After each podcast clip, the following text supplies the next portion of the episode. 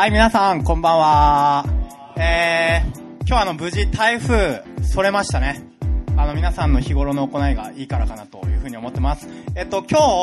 日、結構人いっぱいなので、えっと、後からもうちょっと人来ると思いますので、まあなんか席譲り合って、えーよろしくお願いします。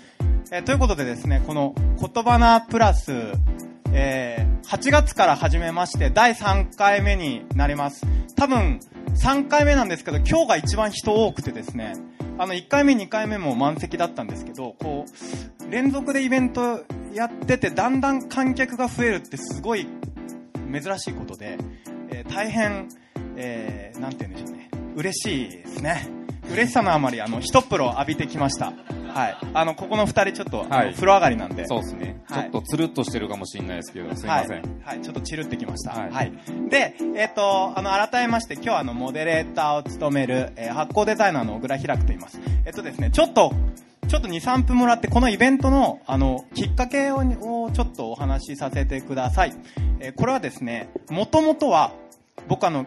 えーコープ九州の仕事をずっとやっていましてですね。で、それであの、生協のことで、その食に関わることだったり、そのブランド作りに関わっていることをずっとやっているうちに、あの、コープ男子っていう、あの、この中で読んだことある人結構いると思うんですけれども、あの、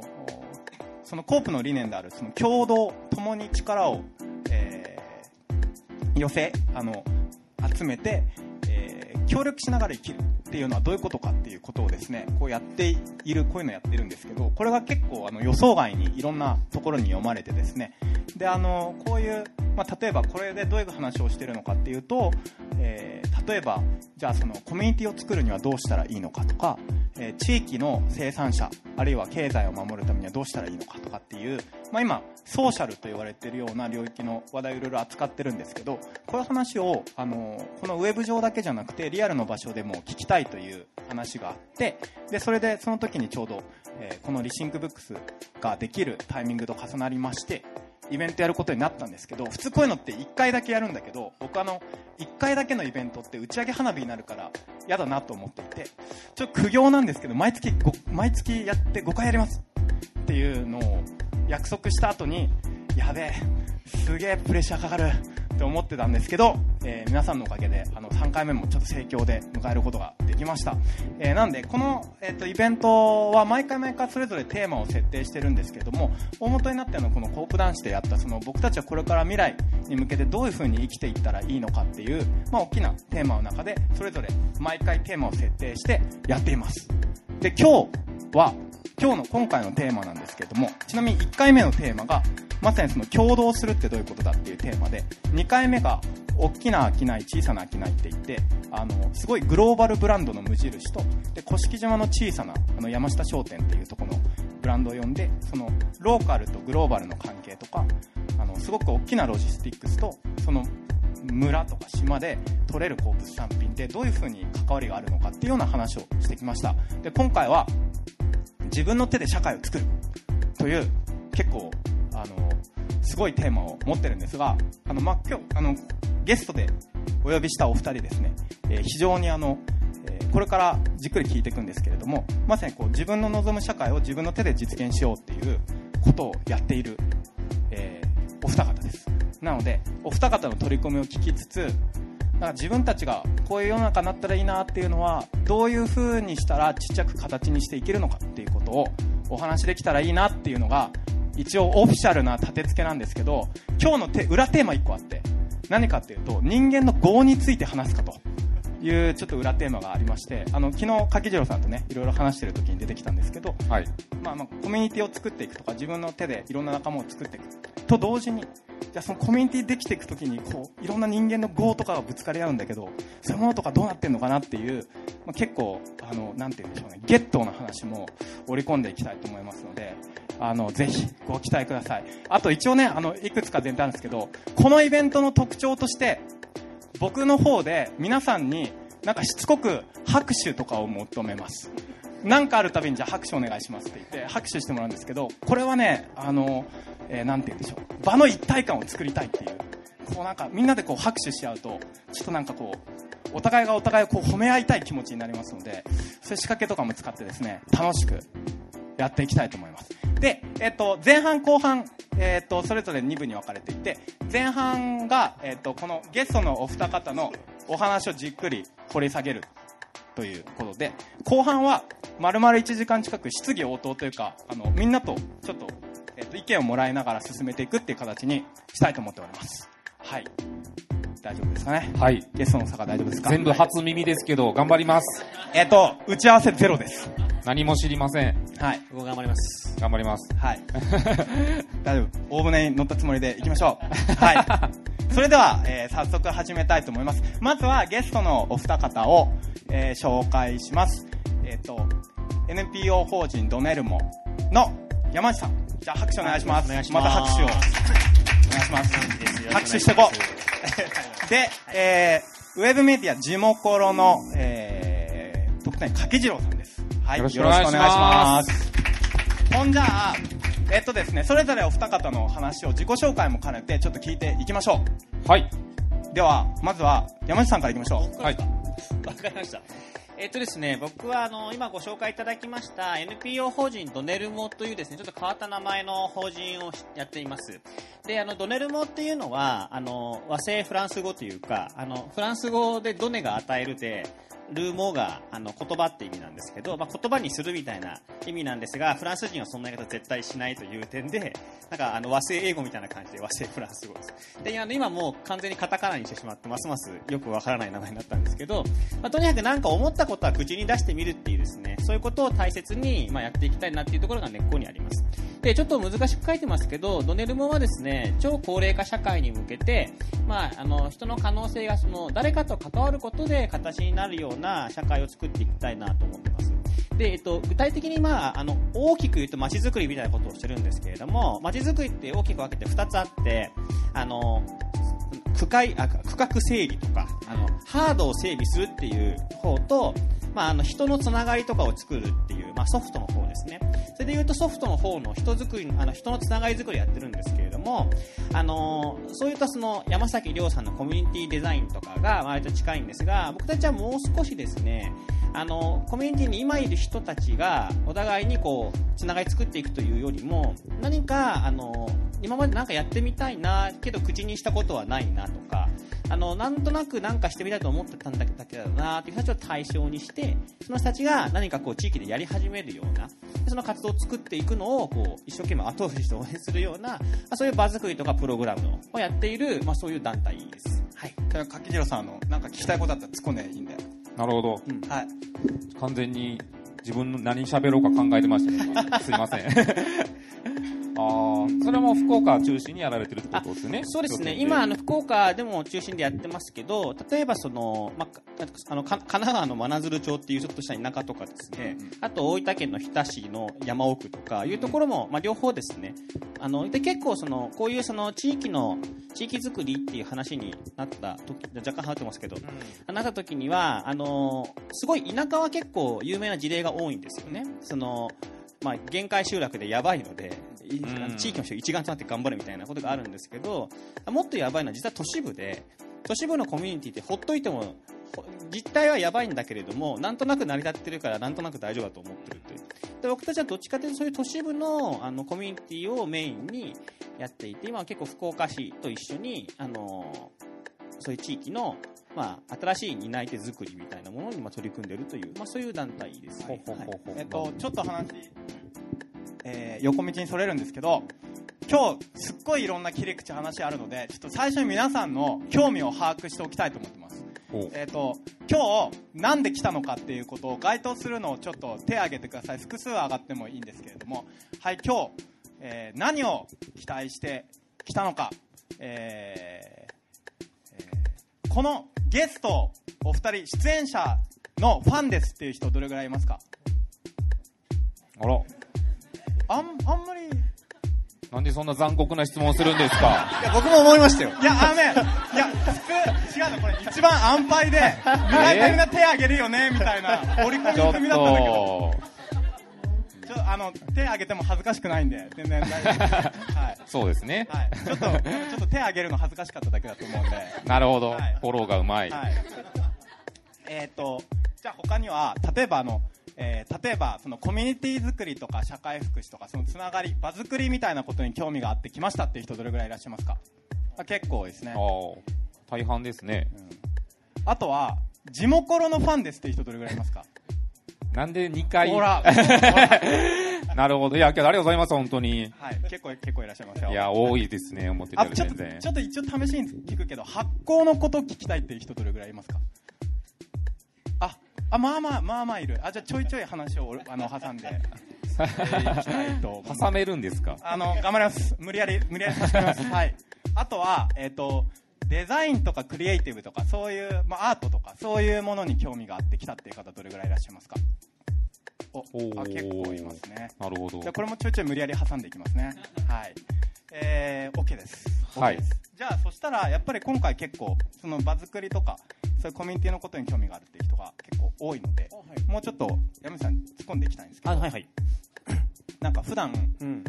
仕事何やってるか分かりませんとか言われませんか？いやしょっちゅう言われますね。うん。しょっちゅう言われます。本当に。いどういうどういうふうに答えてるんですか？やだから今みたいに話してます。あの当たり障りのないとりあえずみんなが知ってる言葉をまず話すみたいな。うん。街づくりですとか、はい。でも実態全然そうじゃないんですよ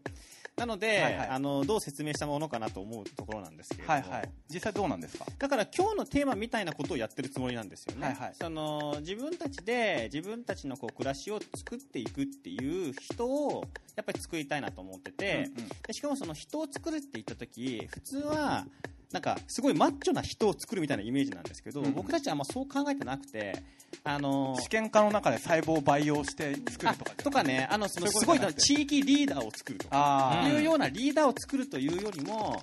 あの誰かと一緒だったら何かやってみたくなるっていうような場を作ってる感じなんですよ。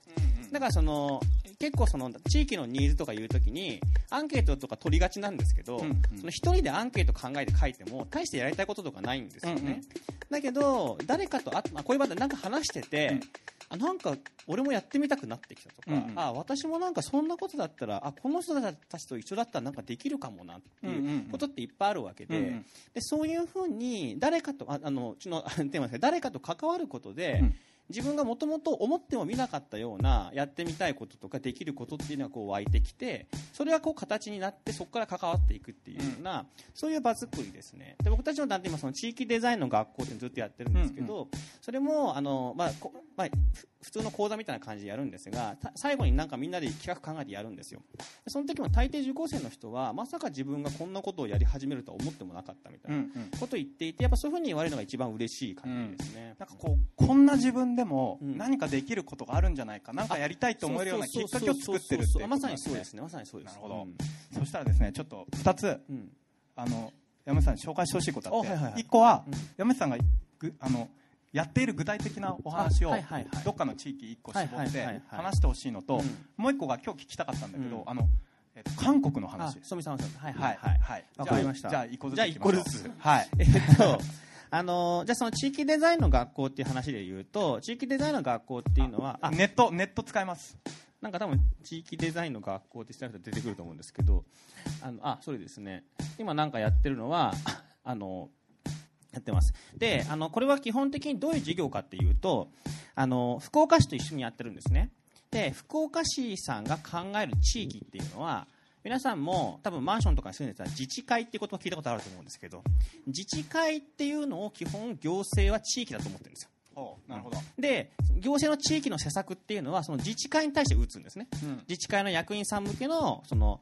人材育成とかいうのをやるんだけれども、まあ、基本的に自治会っていうのは60代70代の人たちなんですよ。うんうん。でこの中で皆さんで自治会に関わっ入ってはいるけど関わってないっていう人も結構多いかと思うんです、うんうん。あるいはその家賃から勝手に、ね、町内会費が引かれてたって人いると思うんだけれどもそういう、まあ、町あの町内会っていう単位があってでそれは福岡市の人口でいうと3割ぐらいなんですよそこに関わってるのは、であと7割の人は関わってないわけですよね。なるほど。じゃあ地域に関心がないかといえばアンケートとあの市が調査したところによると9割ぐらいの人がなんか地域に関わりたいとか思ってるんですよ。うん。だけどあの町内会は自分の入り口じゃないと思ってうんるんです、うんでそういう7割の関わってない人たちを対象にあのなんか自分たちで一緒に始めませんかっていうことを投げかけてやってるのがこの地域デザインの学校っていう授業でで実際にやってみたところ今3年間で3年目やってるんですけれども大体参加者の8割9割はあの1回も地域いわゆる自治会に関わったことがないっていう人が来てて。で大体30代から40代が集まってるんですね、うん。で今具体的な例で言うと福岡だと今やってる地域は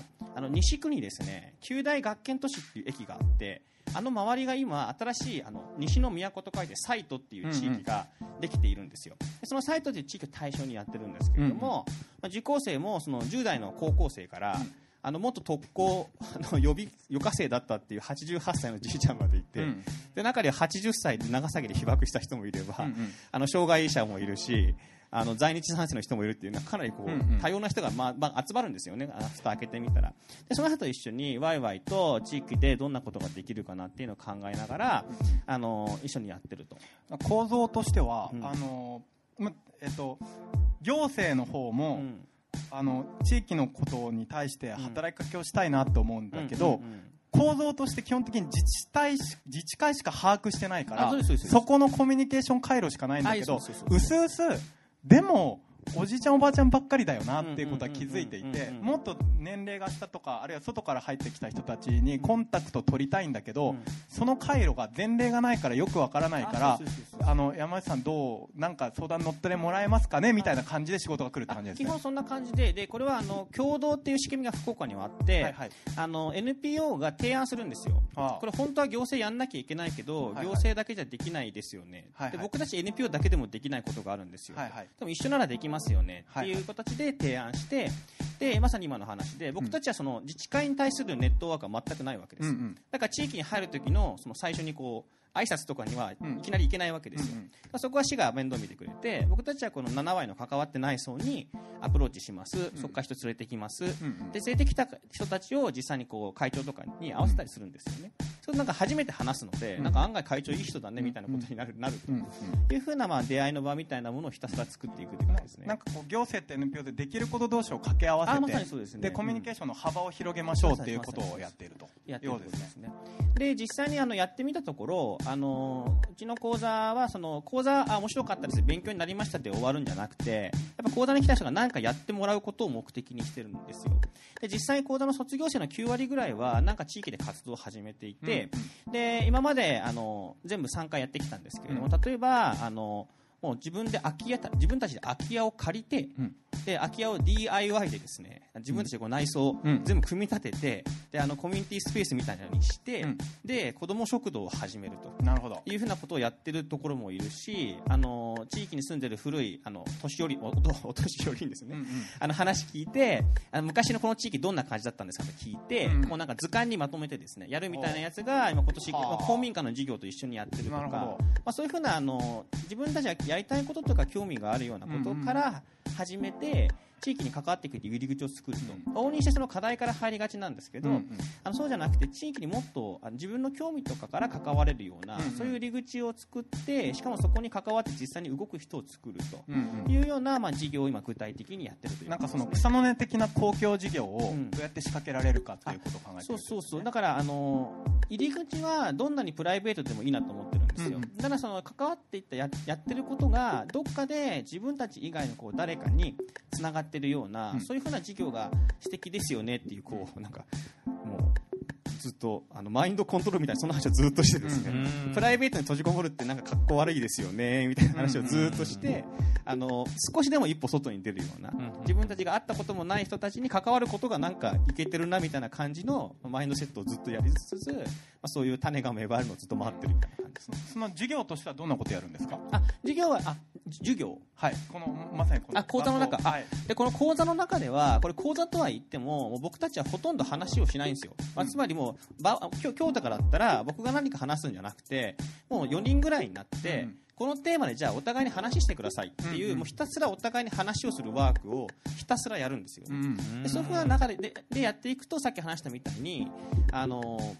あ自分はあそこの地域に住んでいる以上ですね、うん。なんか思ってるんですよ絶対、うんうん。そのもっとこうだったらいいのになとか、うんうん。あもっとこうだったらいいのにねとか必ず思っていて、でそれ話していったりするとでもそれってなんかちょっとこうしたぐらいで結構できそうな話じゃないですかみたいな話になり、うんうん。あそしたらなんかやってみようかなみたいな、うん。できるかも感って言ってるんですけど、うんうん。できるかも感みたいなものがこうだんだん醸成されていくんですよね。なんでその方法論にたどり着いたんですか？ひたすらお互い話してもらって。これか、これは、あのーいや、そのまさに、いや、いやすごい。なんかねいやなんでかっていうと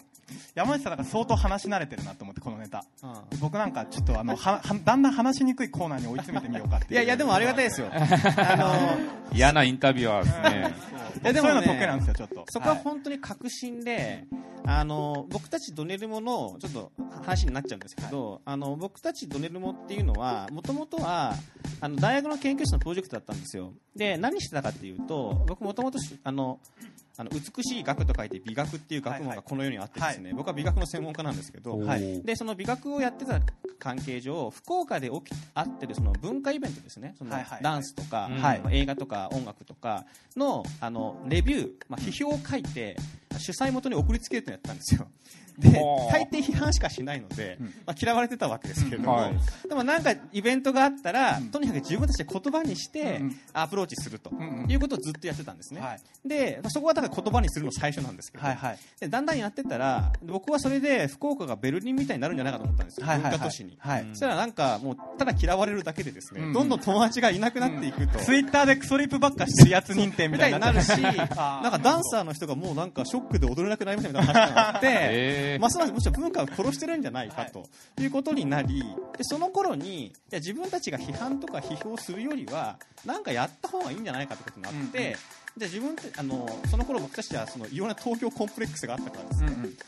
あのなんか文化っぽいトークイベントやりたいみたいな感じで、うんうんうんサブカル的な、まあそのあま、アニメとか漫画のテーマにしたトークイベント始めたんですよ。でまずこんな感じで始めて、はい。僕たちで話すじゃないですか。はい。で話してるんだけどだんだんなんか観客の人の方が話が面白いんですよ。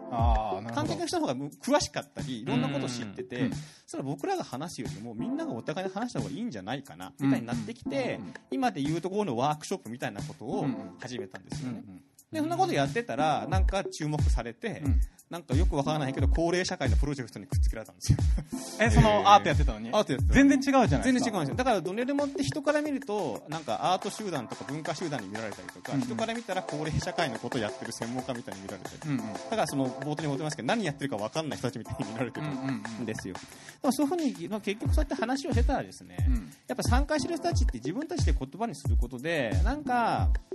あのやり始めたりするんですよね、で僕が今の話でいくとその地域にいた時とかに例えばその大冗談に構えてですよ。いやこれからの福岡をどうしましょうかとか言っても、いや私なんてもう福岡のことなんてもう考えられてめっそうもないです。そういうことはもう、ね、もっと立派な方に任せてみたいなおばちゃんが地域にいっぱいいるわけですよ、はい。でも実際になんか隣に座って話をしてみたらいや実はなんかカフェがやりたいとかバザーがやりたいとかなんか言うんですよね。でそういうのってなんかな4人ぐらいなら喋るんですよ。うん。で4年ぐらいで話してたらなんかやるみたいなことになってきたりするっていうのを見てあこれはもう完全にこっちだなと、うん。何かをこっちが指導して導いていくみたいなことはおこがましくて、まあ、なんか自分たちが住んでいる以上いろんなことを思ってるからそれをでもこと多分話したことはないんですよね、うんうん。普段に暮らしていて飲みあの、ね、晩ご飯の場でいや最近地域がねとかいう話をする人はほとんどいないわけで、でも気にはなってるわけで、まあ、話す場とかがなかったんだろうなとうん。それを作るとそういうふうに実際に関わあの住んで関わっている以上なんか始めたいなと思うようなことを、まあ、していくと。いうふうなことが、まあ、実感として見えてきたというところですね。そのやり方をやるとうん。うんと何かやりましょうとかこういうアイデアがいいねってなるときってうん意思決定が必ず問題になってくると思うんですけあどそのとりあえずじゃあおばちゃんたちみんな話してよみたいな話って意うん思決定のところでうん。うんなんかこう硬直したりとかうん。なんかうやむやになったりとかすることもあると思うんえーとですけどですね、これはあのプログラムの作り方なんですけど、はい。僕たちは、まあ、そういった話をした挙句どういうテクがあるんですじか実際に、うん。じゃあもう本気でやりますかみたいな話になって、うん。やるんだったらじゃあまず手上げ方式でいきましょうみたいな、はい。やりますか？って手挙げてでやる人にはまあチーム作らせて、うんうんそこから具体的に企画を考えていくんですよ、であのそそういうふうにそのやりたいことみたいなものを、まあ、ぼんやぼんやりとした旗印みたいなところにまずは集まってもらって、あ段階を踏むわけだ。あだから踏みますね。でそこで企画を立てていったら今度は企画に対してガンガン批判するわけです。あもうそれやってあ手のひら返したように。さっきまであんなに話してくださいねって言ってたのになんだこの企画はみたいなこれで儲かんのかみたいないそれやそれで本当に人来ますかねみたいな感じを、はいしかも僕が言うといやお互いに聞聞くんですよ、はいはいなんとかさんがこんな企画やるって言ってますけどなんとかさん行きますかと聞いたら、いやちょっと行きませんねとか普通に言うんですよ、はいでそういうふうにしてやっぱり行かないですよねみたいな、はい。じゃあどじゃあどうしたらいいですかねみたいにこうなんかお互いがお互いを意識しながらあの工夫できるような環境を作っていってでで一応、まあ僕たちとしてはその地域デザインの学校は卒業式までやって、うんうん。卒業式の時にみんなの前で企画を発表するんですよね、でその日の午後に朝でお疲れ様でしたと、えところでこんだけ頑張って考えた企画どうしますかと、うんうん。あもうやめますかね。あやめてもいいですよと。でもまあやるって道もありますよねということで、まあ、真剣に考えてくださいっていうふうに振って、あの選択肢を4つ準備してるんですよ。自分たちのチームで活動すると、ほあ自分たちのチームはやめて他の人のチームに行くっていうのと、あの全く関係ない独自に地域に関わるっていうのと、まあ、しばらく様子を見るっていう、うん。でこの4択をあのじゃああのじっくり考えましょうとですね、大抵みんな自分たちチームでやるんですよね、うん。まあ、頑張って考えてるから。でそこから、まあ、じゃあやるっていうならじゃあやりましょうかということで、あの活動を始めていくのを、まあ、お手伝いするという段階に移ってるんですね。めっちゃ先回りしてますね。いやいやいや。先回りして先回りしてこう選択肢をそうですかうんっていう感じでプログラムを作ってますね、わかりましたじゃあいろもっといろいろ聞きたいんだけど、はい。まあ、とりあえず前半戦はトピックス出しなので、うん。ちょっと次じゃあ韓国の話、ね、そうだそうだ、すみません。じゃあ次、えっと、で、僕たちのこういう、あの、地域デザインの学校の取り組みの元々のモデルになってるのが、韓国のソンミサンマウルっていう場所なんですよ。で、韓国のには、これソウル市の中にソンミ山っていう地域があってですね、はい。あのちょっとちっちゃいですけど、あの、し城に山って書いてソンミ山なんですけど、で、マウルっていうのは村っていう意味なんですよ、韓国語で。だけど日本で村っていうとその飛鳥村みたいにその行政区の単位だと思われるんだけど、韓国には村っていう行政区の単位はなくて、うんうん。本当にあの人々がコミュニティでつながってる感じがうん村っぽいから、ソンミさんの人たちのコミュニティ活動がマウルと呼ばれ始めたというきっかけなんですよね。でここはまあ何が面白いかっていうと、まあ、い普通に行くとですねなんてことないただの街なんですよ。うんうん。ちょっと薄汚い感じのあの住宅街で、で、あの、お店がポツポツあるんですよね。で、普通に歩いたら本当になんてことない街なんだけど、実際話を聞いてみると、そこにあるその保育園から小学校、中学校、高校とか、あとそのこカフェとか、あの、レストランとか、まあ、さらにはその劇場とかですね、そういうところがことごとく住民の人たちが自分たちで出資して、で、自分たちで事業を回してるっていう、そういう場所なんですね。で、じゃまさに、うんあの山内さんがやっていることが、うんあの村単位で実現したらどうなるかっていうような話ですよねナチュラルに実現してる場所なんですよ。へでここのところに僕は5年ぐらい前かな。完全にプライベートで遊びに行った時に、うん。ちょっとここのソミさんのことを聞いていたから、遊びに行ったらたまたま日本語を話せる人がいて、でそこでまあ日本語の話を聞いてその言ったみたいに行った時にはなんだこんなところかみたいな、そのだからいわゆる日本の地域活性の事例がうまくいってるような,、なん。かこじゃれたカフェがあるわけでなく、素敵なビルがあるわけでもなく、ないん。だけどとにかくみんななんかすごい楽しそうに生き生きしてるんですよね。っていうふうな場所で。でこれももともとの少し時間もらったあのあの始まり自体が、はい。あの25世帯の共働きの夫婦がもともとここに住んでて、うん。はい。でそのもともと村民さんにあった行政が作った保育園っていうのが、まあ、すごいこうおざなりな感じのうん午後ずっとテレビ見せて何もしないみたいな感じだったから、どうせお金払うんだったら自分たちが納得がいく保育士さん雇ってそれであのアパートに一室借りて保育やろうっていうところで共同保育を始めたんですよ。うん。それが一番最初で、でそれやってたら、あのーその25世帯のうち子供が25人いるわけですよね。うん。でうち1人がなんか卵アレルギーで、うん。でアイスクリームが食べられないと、うん。でいつもその親が会議してる間に子供はアイス食べて待ってるんだけど1人の子供が食べられないでいつも泣いてごねて、で子供はごねるから私抜けたいんだけどって親が言われて、でうん。それは困ったと。でじゃあどうするかってことをいろいろ探してたら、なんかね無農薬の飼料を食べてる鳥の卵からはアレルギーが出なかったらしいんですよ。その卵いいじゃんってことになって、で買おうと。で買うんだったらみんなで買ったら安いだろうってことになって、うん。そこから生協を作るんですよ、うん。正教ですねまさにまさに生協を作る、うん。でコープの。いいものをみんなで安く大量に買って分配しようって話ですね。そういうのをナチュラルにこの人たちはやっやってたんですよでそうこうするうちに子供たちが小学校に上がると、うん。これも小学校作れるんじゃないかみたいな感じになって、へー。結局だからそこから小中それ高おかしくないですか。作れるんじゃないか ああもちろんあの作るんだあの背景を話すと結構いろいろあるんだけど、はいはい。まあ、そういうふうなあのところから始めてで一時が万事そんな感じなんですよ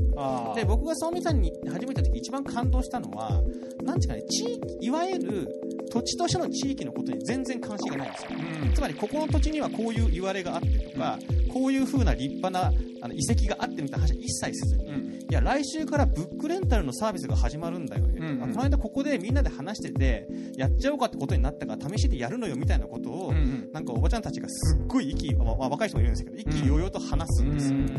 でそういう風な姿を見てあーまあ自分たちの暮らしを自分たちで作って多分こんな感じなんだろうなとですよ、うん。あサービスがないって言って指くわえて待ってるわけじゃなくて、うん。あの自分欲しいものは自分たちでサービスを始めると、うん。であの話を聞いたら失敗もいっぱいあるんですよ、うん。もうどどんな失敗があるんですか？なんかすごいヘボい失敗の一つはなんかカーシェアリングをやりたいと、はいはい。でカーシェアリング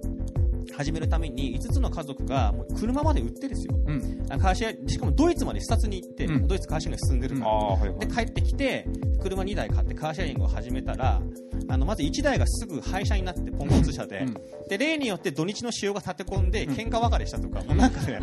全然考えてないんですよ。でいそんな感じで全部始まっててあとコミュニティレストランもなんかあのサラリーマンだってたおっさんがいや俺実はコックやりたかったんだよみたいな感じになってあいいじゃんってことで始めようって始めたんだけどそのおっさんがクリームパスタしか作れなかったらしいん ですよねでだからあのランチに行った時クリームパスタしかないからあの、まあ、客が減りますよね。でその時に面白いのはみんな出資してるので、まあ、あの少ない1万円とか5万円とか、まあ、してるので潰れたら困るわけですよ、うん。だからそのおっさんでも作れるレシピを開発してあげてで今でもあるんですけど今でもそこは韓国家庭料理になってるんですよ。完全に、クリームパスタとかもう消えてて。あの完全に韓国家庭料理が食べれるお店に変わってるっていうまあ、一日が万事そんな感じで、で、あの、ないろんな法則があってですね、なんか優秀なリーダーはいらないとか、うんうんあの、会計は一番やばそうな人に任せるとか、あの、だからその、みんな心配するので、本当にお金やった、やったってみんな確認するらしいんですよ。すると、あの、案外うまくいくみたいなことをなんか言ってました。まあ、そんな場所でですね、で、今このソンミさんっていう場所、これは自然発生的に発生したんですけど、ここを、あの、今の韓国のパク・ウォンスンっていうソウル市長が、あの、ソウルにソンミさんマールを15個作るんだっていう公約を掲げて当選してて、うん。今2期目をやってるんですけど、えこれが行政のなんか提言みたいなあの中に入っててですね、で、もう、マウル支援センターっていう、もう、市長のマウルってのは村あ村支援ってことです村支援ですね。うん。っていう、まあ、コミュニティ活動支援の仕組みを作ってでそこのところのやり方を僕たちかなりああの視察に結構行って取材もしてるので、かなり参考にして地域デザインの学校のプログラムを作ってる感じですね。なるほど。そうなんですよすごいっすね。う。ん。もう僕喋らなくてもいいんじゃないかなって聞けば聞くほど。いやいやいやいやもう僕なんかすげえなんかあよかったな今日っていうお疲れしたみたいな感じになってるけど。あ今満足できたよね。うんすごいねこの短期間にいきなりものすごいうん。情報量を浴びたけどうん。皆さん大丈夫ですか？ここんな感じの内容でいいですか？じゃあ続けていいですか？はい続けましょう。そしたらあのなんかその今日ね聞きたいなっていうふうに思ってたことがあってなんかその、まあ、自分たちでこう暮らしを作っていくとかうん。仕組みを作っていくとかっていうところって今ね、あの行政の人とか街づくりやってる人って建前ではいっぱい言うけど、うん。まあ、実際うまくいかないこともいっぱいあって、うんうんうんなんかその山内さんが感じてるボトルネック、うん。あのうまくいってますっていうよりはここが今んとこ超えられてねえみたいなここがすげえ難しくてどうしたらいいか分かんないみたいなこと聞きたいなと思って。いやーとても意地悪ですか？いや、全然。むしろ話したい話で、はい。で僕たちはさっきその地域デザインの学校をやっていて、で地域デザインの学校自体は、あのー割と評価はいいんですよ。やっぱりその活動数が実際生まれてるからですね。なんだけど、僕たちの自己評価としては、まあ60点ぐらいなんですよね。うんで、なんでかっていうと、生まれてる活動が、もっとなんかスーパーなものであってほしいんですよ。ススーパークリームパスタとかみたいなそういうことやいやじゃなくてっていうのはね、あのやっぱりその、ひょっとしたらこれは柿長さんの話につながるかもしれないけど、はい。あの自分たち以外の誰かにどれだけリーチするものになってるかっていうことを、もっともっと、その半年とかでは出なくてもいいんですけどね、はい。あの出てきてほしいなと。でよくあの地域デザインの学校での事例を話すんですけれども、まあ、よく一番話す事例がですねこれ大牟田の事例で、僕たちはあの大牟田のその関わってる人もすごい手伝ってをしてるんですけど大牟田のある病院のですね地域連携室っていう、まあその、うん入退院の支援するところですね、そこの人が始めた活動なんですけど、あのまあ、大牟田は高齢化率が40%を超えてるすごい、もう高齢社会なんですよ。そうなんですね。であの認知症の人が多発するわけですよね。ほうほで認知症の人が街を徘徊してると、うんあこれはやばいってことで病院に入れるわけですよ。で病院に入れると、まあ、病院でみんな帰りたいうちに帰りたいって言うんですよね。うん。だけどうちに返せないわけですよ。うんだけどその職員さんはあもういつ帰れるからねっていう、まあ、嘘をつくわけですよ、でもその嘘に耐えられなくなって返せないのにう。うん。耐えられなくなってこれなんで徘徊したら病院に入院しなきゃいけないんだって逆ギレみたいなことをするわけですよ、うんうん。それで徘徊できない街がむしろおかしいだろうみたいな話になって、うんはあ安心して徘徊できる。ペテンですね。コペルニクス的展開のことを略してコペテンって言うんですけど。あのコペテンですね。そうで安心して徘徊できる街っていうビジョンを出していくんですよ、で安心して徘徘徊できる街。結構来てるなそのコピーは。来てるでしょ、すごい。でそこからそのその地域連携室の人はその商店あその地元の商店街とかにその話をしに行くんですよね、あの徘徊した時にはこういう声かけをしてくださいと、で徘徊してくれて全然大丈夫だから、こういうふうに取りやすあの対応してくれればいいですよってやったら、まあ、当然その商店街のおっさんとかめちゃくちゃ怒るわけですよ、お前らの仕事だろうが病院のって言って言ってたんだけど、まあ、地道にこうずっとやっていくとある時本当にリアルに徘徊のおばちゃんが現れた時に、率先して一緒に散歩してあげたのがその、まあ、おっさんで、まあ、ツンデレだったって話なんですけど、はいはい。まあまあ、そういうこともあって僕すすごいのはそこからで、うん。そこから例えばあるおばあちゃんがずっと徘徊で歩いてるというのを、地域の人は声かけするわけですよね、うん。ただどうもいつも同じルートを歩いてるってことが分かったわけですよ、ほでそれをじゃああれ何なんだろうねって話し始めたら、うん。1個のルートはもともとのおばあちゃんの職場だったんですよね。はあ。で行って帰ってたと。う。なるほど。ほでもう1個のルートがよく分かんなかった。電信柱の前まで行って帰ってたんだけど、うん。その電信柱の前のうん。おおっさんがなんか出てきていや昔小学校の帰りを待ってるお母さんたちがが、その電信柱のところで井戸端会議してたわみたいなこと聞いてあじゃあおばあちゃん自分の子供待ってんだってなったわけですよ。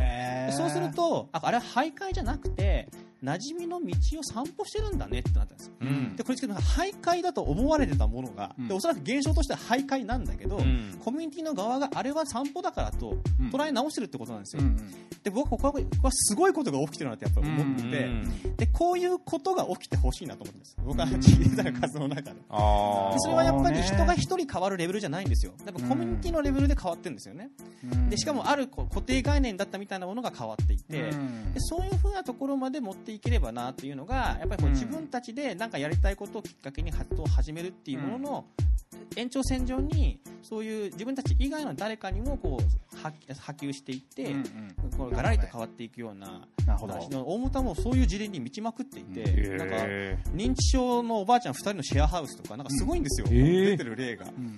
その認知症2人のおばあちゃん普通シェアハウスっていうとなんかはい和コートのん。おしゃれな感じが、集まって感じするじゃないあ、ですか。テラスハウス的そうテラスハウスなね。的な。でもそこはある意味その認知症のおばあちゃん2人のテラスハウスで,、えで2人とも生活保護もらってるわけもう身身寄りがないから、うん。でも2人とも子供に会いたくて仕方がないんですよ、うん。でももう子供に会えない。うん。でその認知症のおばあちゃん2人でシェアハウスを始めてですね、うんうん。だから一人じゃ暮らしできないからと言って2人で暮らして昼間はずっと地域の人たちがそのおばあちゃんたちのシェアハウスでずっとあのい井戸端会議っていうかおお茶飲んでるだけなんですよ、うん。はい。でもそれでもサポートになってるんですよね。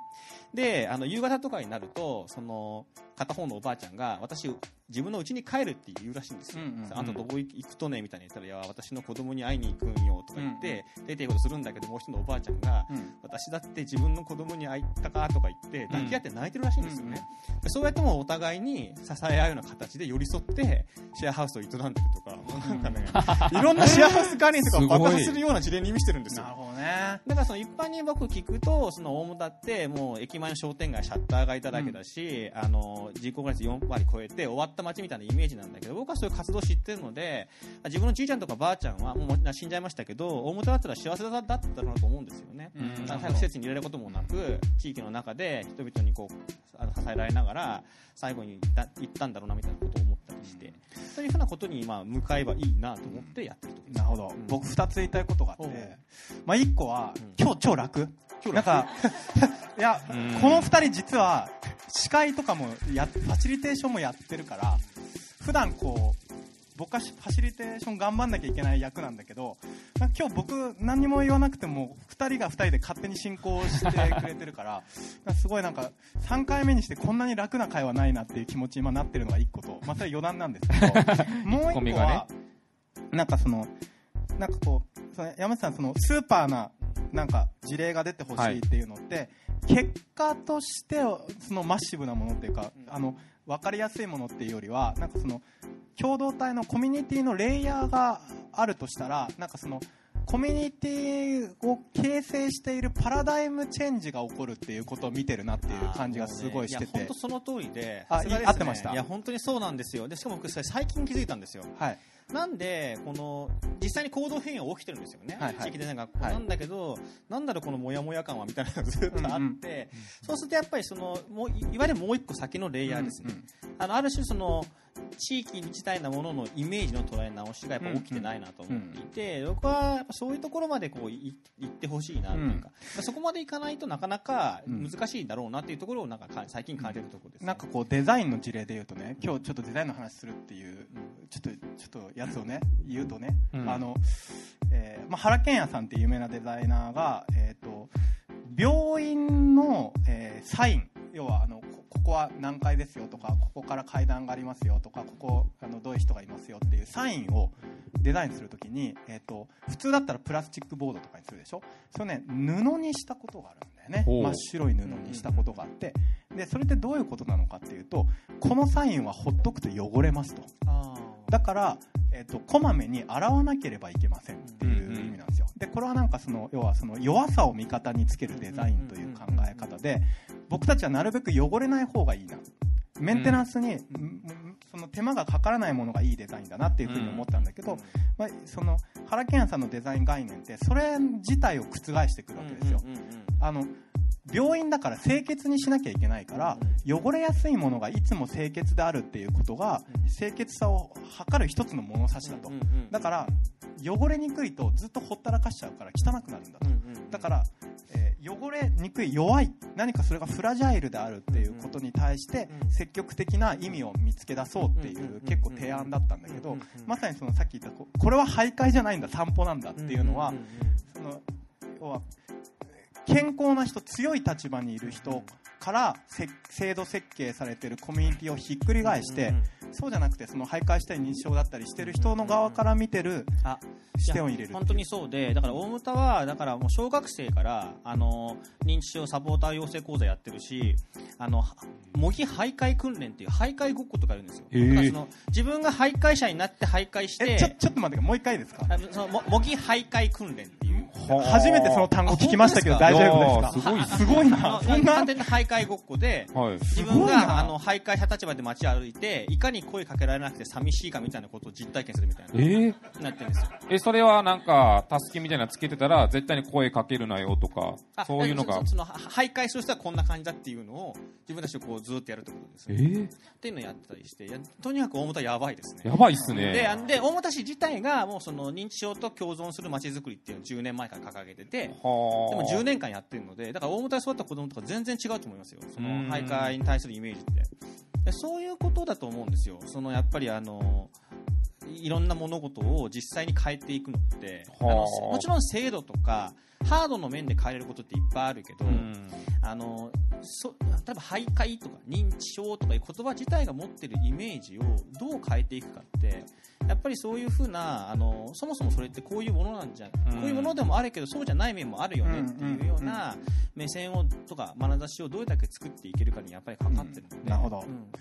あのーやっぱなんか今の話聞いてそのもともと山内さんがアートのところにいて今こういうことやってるっていう理由が合点がいくんですよね。やっぱアートって既存の物差しを解体するというか別の物差しに置き換え直す。今まで当然だと思ってた概念に違う意味を与えるっていう、まあ、あの違う言葉を与えるって意味と思うんですけど、そのそういうことをやってるから実はなんか全然違うことやってるように見えて、すごくなんか方法論的にはなんか同じ方法論を転用してるなっていうところが非常によく分かったんですけど、もうすでにね、40分ぐらい経ってるから、次行こう。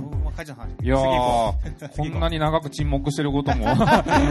いや、けどめちゃくちゃ面白いですね。なんかその、徘徊マップとかなんか作って面白そうですね。そのうん、田中のおばあちゃんのマップをみんながこう疑似体験するとか、VR でね、その、おばあちゃんの気持ちになって座ってて徘徊してる気持ちになれるとか、だから VR とかそう使うべきだと思うんいや、ですよね。そうっすよね本。当にめ。ちゃくちゃ面白そうっすね。で僕あの知り合いにですね、あの、なんかアーティスト集団みたいな会社やってるところがあって、はいそこはあの高齢者の気持ちになるマシンっていうのを作ってて、うんはあ。体がすごい重くてうん視界がはっきりせず、うんっていうのをこう全身含めて装置でうん体験できるって作ってるところがいますよ、ああ、そ しそういうて、詐欺いいっすよね。うんなるほど。面じゃあ白い思った。じゃあ、かけじょうさん行こうか。はい。じゃあ、じも、えっと、ジモコロの最初紹介してもらいましょうかね。そうですね。じゃあ、ちょっとへ編集長。はい生の編集長、あの、ジモコロお願いします。ああ、そうです。さっきこれあの、僕が勤めてるバーグハンバーグバーグっていう会社です。いきなり相当パンチ強い絵出てきましたね。そうですね。これはまあ、こういう感じですね。まあまあ、ざっくりと一個わかりやすいのが、インド人完全蒸しカレーっていうカレーを作ったりとか、インド人のアドバイスを全部無視して、トムヤムクンをぶち込んだ、日本人の口にすごく合うカレーを作って、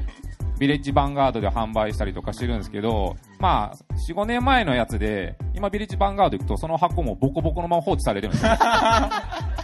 なぜなら800円ぐらいするんですよ。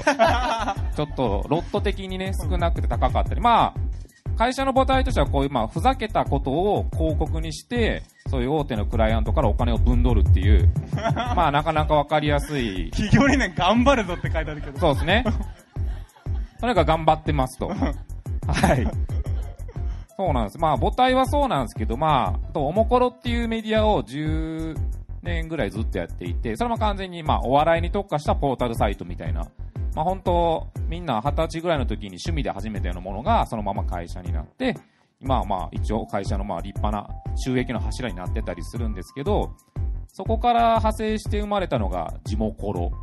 まあ、おもころありきの地モコロで、えーまあ、地元に転がってる、まあ、歴史とか、まあ、仕事とか、文化っていうものを、えー取材しに行ってるんですけど、あの、プロデュースバイ e アイデムっていう、求人会社さんがクライアントで、求人会社さんの、まあ、一応、広告のお手伝い、なんか、オウンドメディアみたいな言い方があるんですけど、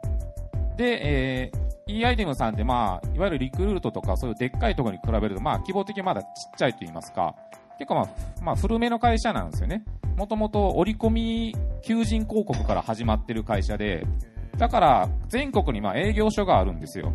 まあ東京でそういうまあ巨人と戦ってても勝ち目ないので、だったら地方に目を向けて、まあこういう立て付けのメディアを作りましょうと提案して、形になったのが、えー去年2015年の5月ですね。だからまあ1年半ぐらいです。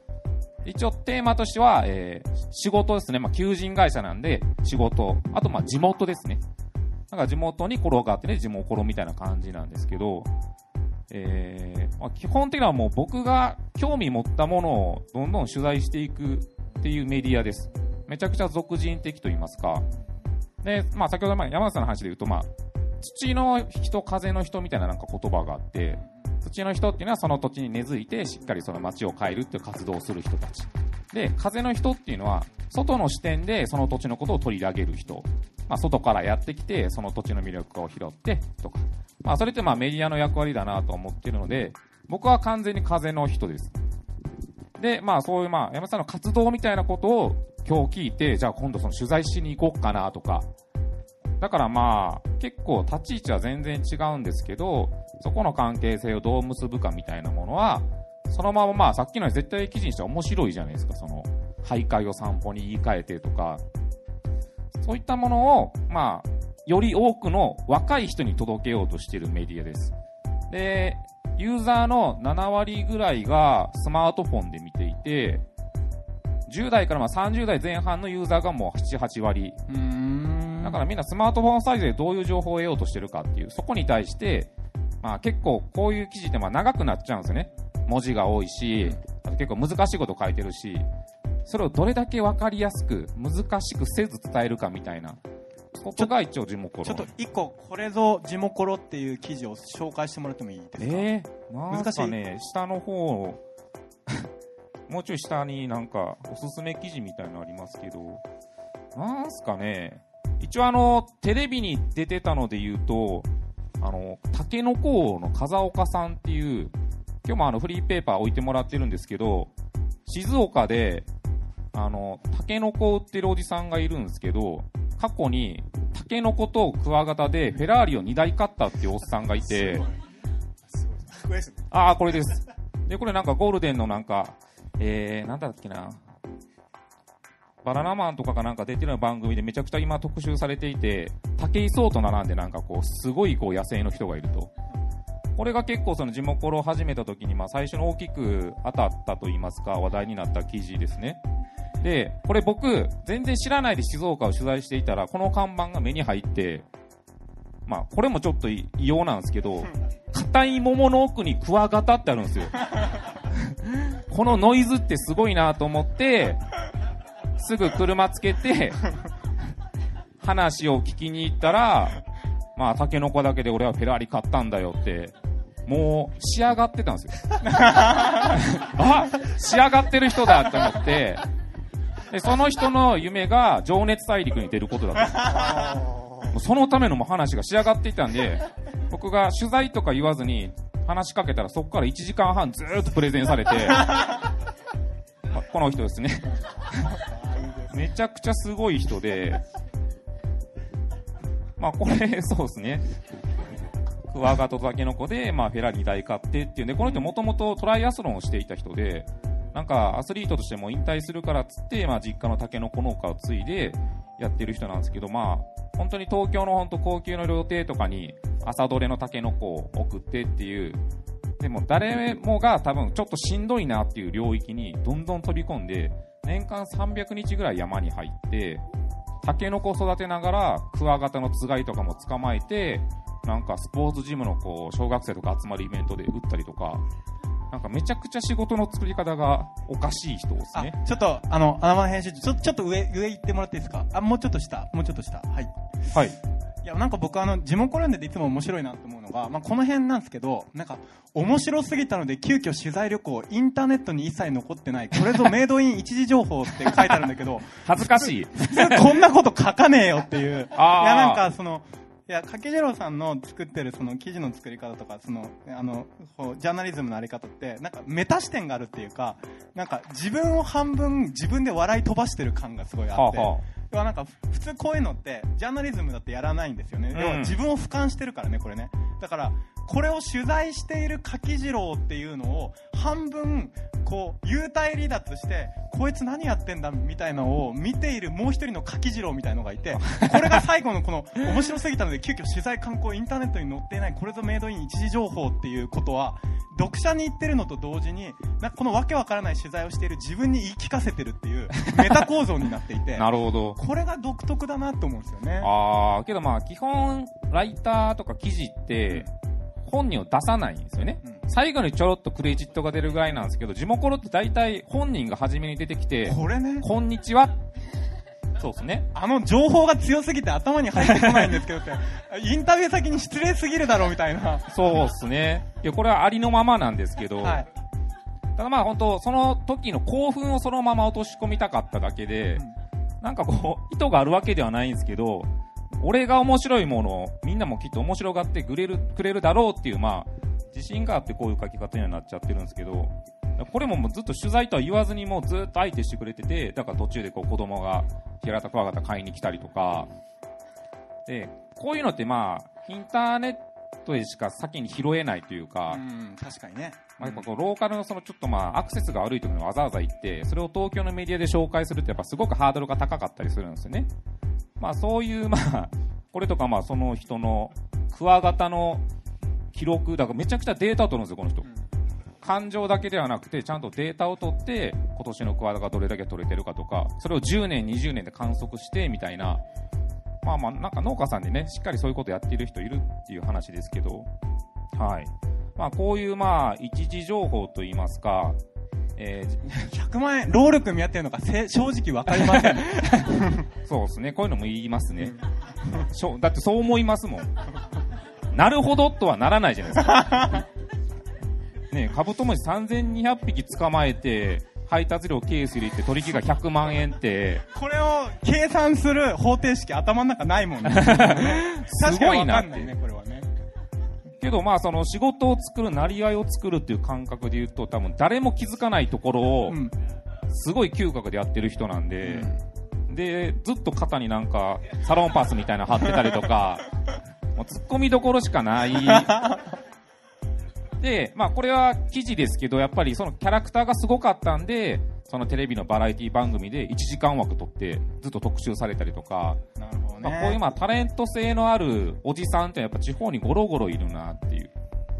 まあこういうおじさんを見つけるのが僕の地元でやりたいことなんですよね。なんかこう今日のねテーマのところで言うと僕その掛次郎さんのその作り方あの表現の仕方見てて思うのがはい。やっぱこう DIY メディアだなって思っていて。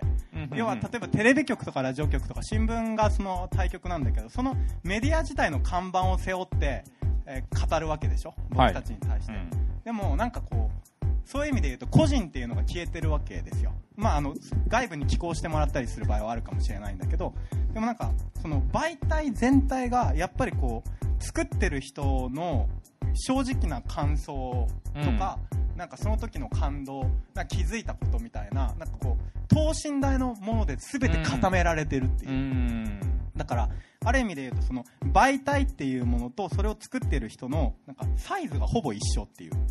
新聞社の場合は記者っていう個人がいたとしても、うん。その新聞朝日新聞とか毎日新聞とかあると思うんだけど、うん。その新聞というメディアの体のサイズって超でかいでしょ、うん。だからなんか巨大ロボットを操縦しているみたいな状は態なってるんだけど、その一部ですもうんね。ん。なんかこう地元の場合ほぼこうサイズ感が一緒だから、うん。なんかそういう DIY 感があって共感できるなっていうのがやっぱすごく感じるなと思ってああ、ありがたいですね、それは。さて。はい。ま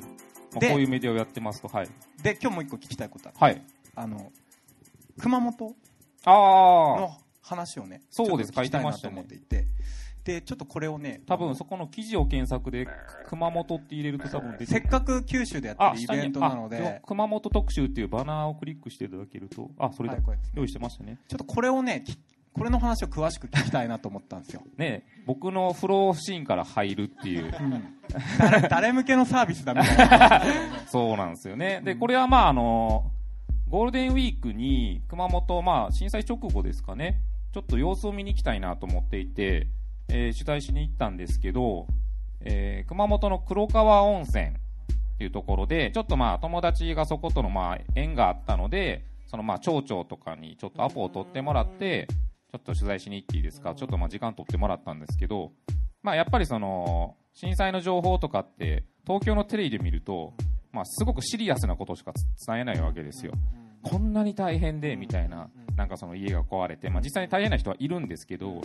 その情報だけを発信して、あとは割とこうスッと引いちゃう。うんで、その後 SMAP が解散とかなんかこう今年いろんな。ニュースが多かったので、どんどんかき消されていってて、なんかそれってあんまり良くないと言いますか、まあ気持ち悪いなと思って、で、まあ話聞きに行った流れで、僕たちができることって、まあ、もしかしたら東京周辺のクリエイターというかライターとかを100人ぐらいだったら連れていけるかもしんないっすねって思いつきで言ったんですよ。で、それを持ち帰って、そのまあ、友達にこういうことやりたいって言ったら、あ、いいんじゃない？言っとくよっつって。でそしたらもう1週間後に町長が OK って言って、んえなんすかその流れは？いや、よくわかんないですけど、え100人呼べますよってなんとなく言って、うん。友達に言ったら100人ぐらいいけるでって話になって、うん。はい。でそれで町長には集まるかもねって言ったらいや、いいよって、むしろ歓迎だよってあ言われやってやってて、って話になった。で、そこから、あじゃあ本当にやるしかないと思って、うんうん。えーまあ、その知り合いの人に声をかけて、えーコンセプトとしては、自腹で黒川温泉に行って、えーお金を落として、温泉使って、うまいもん食って、それをそのまま情報発信しましょう。それは別にツイッターでもフェイスブックでもブログでも何でもよくて、まあ、要は100人が同じ場所に行って、一斉に情報発信をすると、何かが起きてる感が生まれるじゃないですか。うんムーブメントって多分作れると思っていて、その錯覚感をソーシャル上とかで作ったら、まあ、その黒川温泉のその実際のまあ情報とか、まあ、しんどいこともあるけれども、結局もう地元の人って、しんどい話疲れしてるんですよ。うんなるほどね。もっと、なんか、ふざけた話とかしたいし、まあ、接客業をやってる人たちなんで、うん、景気いい話題作りそうたいとそうそうそう。って言って、まあ、そこがまあ一致して、まあ、実際に向こうに、じゃあ、ただ泊まるだけだと面白くないので、空港からまあバスを用意して、黒川温泉まで送って、うん。でそこからこう各宿にみんなを振り分けて、でまずこう街全体のこうおもてなし、うん。まあ、吉原神楽っていう結構まあ有名なのが黒川温泉にあるんですけど、それをそのみんなの前でこうやってくれてで町長が出てきて固い挨拶をしてうん。ああみたいな。わあ。皆さん今日はありがとうございマます。ジになっちゃったみたいな。そう。で僕その町長の次に挨拶任されていきなり、うん何喋っても受けないじゃないですか、うん町長の後って、うん それで僕もガチガチになりながら、まあ、こういう意図があって、今回やって、皆さんまあ楽しんでいって、まあ、情報発信しましょうね、みたいな。100人集まったんだ、つまり。全然集まりましたね。ああ。け最終的に何人集まったんですか？ちょっきり100人。いや、100ちょっと来てたんじゃないですかね。まあ、東京だけでなく、まあ、福岡とか、まあ、鹿児島の人とかいたんですけど、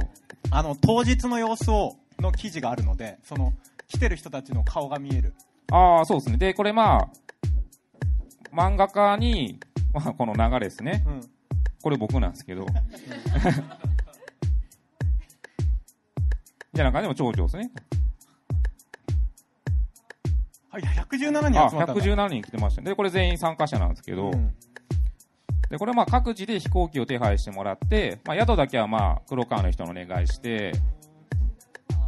まあもう圧倒的に得なんですよ。その、黒川温泉まあそこそこまあ平均価格高いとこなので、それでまあ3万円、その黒川に払うのは。で、めちゃくちゃ豪華な名刺がいっぱい出てきて、2日目なんかアクティビティが用意されていて、なんかその農業体験とか、あとまあ自転車、ダウンヒルみたいなのわーって阿蘇周辺走ったりとか、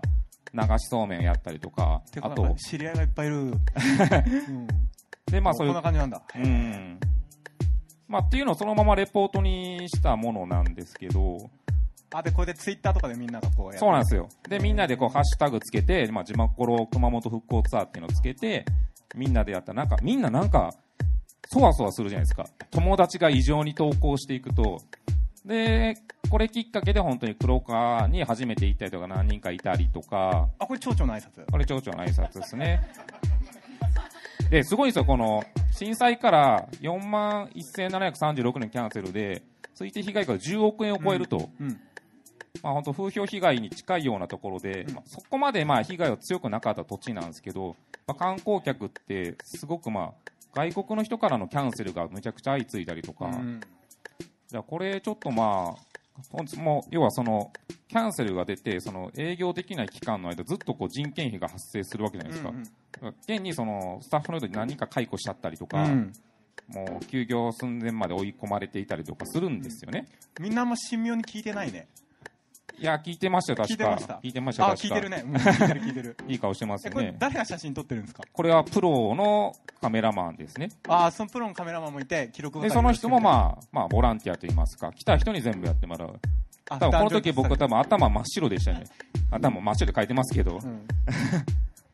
そうそうそう。で、まあ、熊本、僕、母方が熊本の山鹿で、んまあそこでまあ、人事ではないと言いますか、縁もあったので、よっしゃやろうって思ったんですけど、そうですね。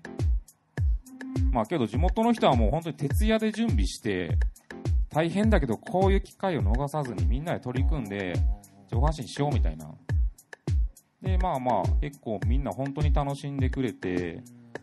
まあ、こういうウェブメディアがやれることって、ただ行って、その瞬間を切り取るのではなくて、まあ、こういうムーブメントを作れる。でそれが情報発信できる。まあ、今のソーシャルの時代の、まあ、いいところと言いますか。で、100人集めるってめっちゃ頭悪いじゃないですか。東京からみんな行くって。